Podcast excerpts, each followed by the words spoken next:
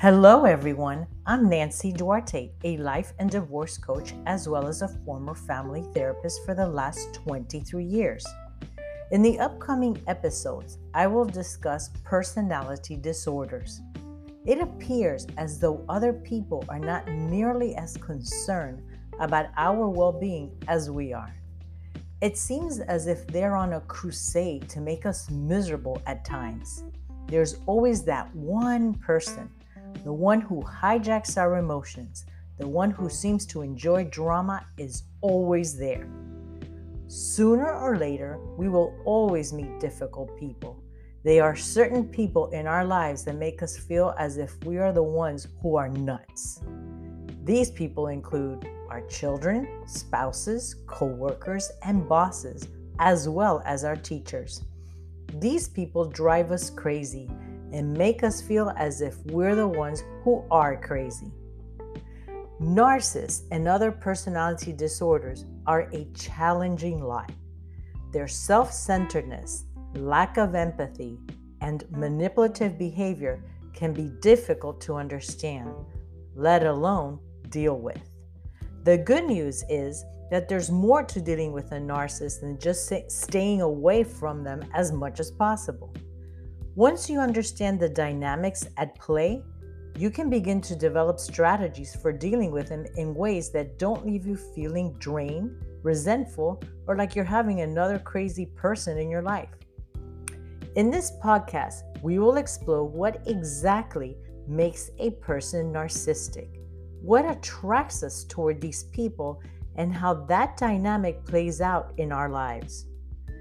So let's continue on into the world of a narcissistic personality disorder and other related personality disorder such as antisocial personality disorder and borderline personality disorder.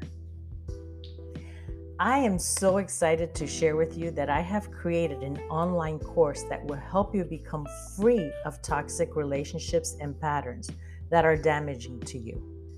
In this course, I will explain how you can heal from narcissistic and antisocial personality disorder, interactions, and release yourself from these unhealthy bonds. You'll feel more empowered and move forward with self confidence. Today, it's more common than ever for people to stay in relationships that are toxic. It's so common, in fact, that we tend to minimize the damage it has in our lives and what it takes to recover. But this is wrong. And I know because I've been there. The Road Less Travel is an online course designed to teach you how to take back your life after a toxic relationship.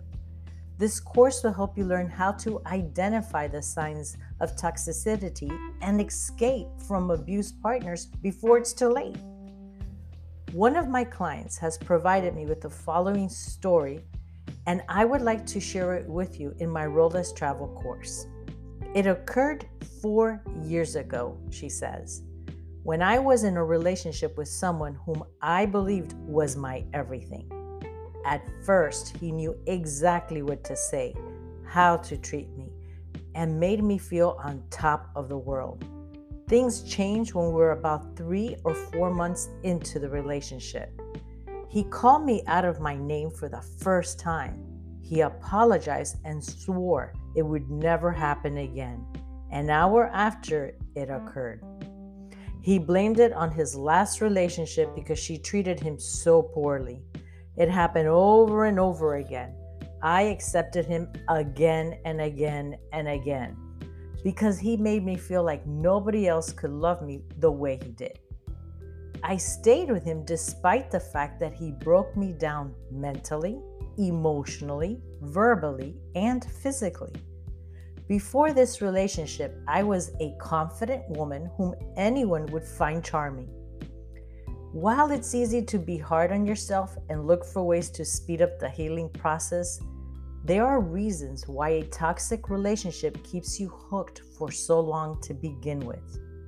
For me, my experiences often left me feeling like I was caught in a trap that I couldn't identify or escape. And I have learned the following your self esteem takes one hell of a hit. It causes you to believe no one else would want you. The highs of the relationship felt incredible enough to mask the lows. Your ex is a pro at making you feel like you ruined the relationship. Your brain is still figuring out how to trust people again. What's inside this course? Videos, worksheet, time saving tools, move at your own pace, a call to action on each assignment, and personalized learning. And I've also included a special bonus a live group coaching session with me each week for the next 60 days to assist you in developing an awareness of your future after a breakup. There will also be a private Facebook group for sharing breakup experiences and resources. In addition to a personal bonus workshop, this course will alter your life and you will begin on the path to living a fantastic life after it is completed. The course link will be available in my podcast description. Let's continue discussing now what it means to be a narcissist. First, we need to understand what a narcissist is and what makes them different from the average person. There are a few different theories about the causes of narcissism, but most experts agree that narcissists have some kind of deficit in their self esteem and that this drives the need for external validation and attention. The attention seeking behavior of narcissists can take many forms, from grandiose claims about their own greatness to a need for excessive praise from others, or an excessive focus on how they are perceived by others. A narcissist's sense of self worth is so fragile that it can't be achieved through their own merits, but rather through the reflection of other people's perceptions of them. This is why a narcissist will try to control how you perceive them. So, you may ask, why do we find narcissists so attractive? Since narcissists are hyper focused on getting attention, admiration, and praise, and have a very fragile sense of self worth, they often have an almost magnetic pull toward the people who can help them the most us. People who are empathetic, compassionate, and generally focused on caring for others make good partners, friends, and lovers for the narcissist. Their emotional strength and attention to the narcissist needs is like a soothing balm to the narcissist's fragile ego. But narcissists can't accept love from someone who is happy and fulfilled just by being themselves. They need a partner who is just as needy and attention seeking as they are. Someone who will give them the adoration they desperately need but can't provide for themselves. This is why we naturally feel attracted to narcissists. Our natural strengths, empathy, and compassion make us excellent partners for narcissists because we can help them feel secure, loved, and worthy when they can't do it for themselves. Here are six toxic relationship habits that most people think are normal. You find yourself always putting their needs first. Your narcissist falls in love with you because you are dependent on them. They go for people who are strong and could give them joy and takes charge of their own life. They are attracted to the security, passion for life, and the drive that you showed in your own hobbies and actions. Most of these relationships transfer from two individuals taking each other on an amazing journey into two individuals that depend on each other to be happy. They do and say things like this if you really love me, you wouldn't do this. That's called blackmail. You can't have lunch with your ex because you're dating me now. Those are social roadblocks. He forgot our anniversary, but then he bought me this Versace handbag, so I forgave him. Bribery. She should have realized that I wanted what I want. She should have known better.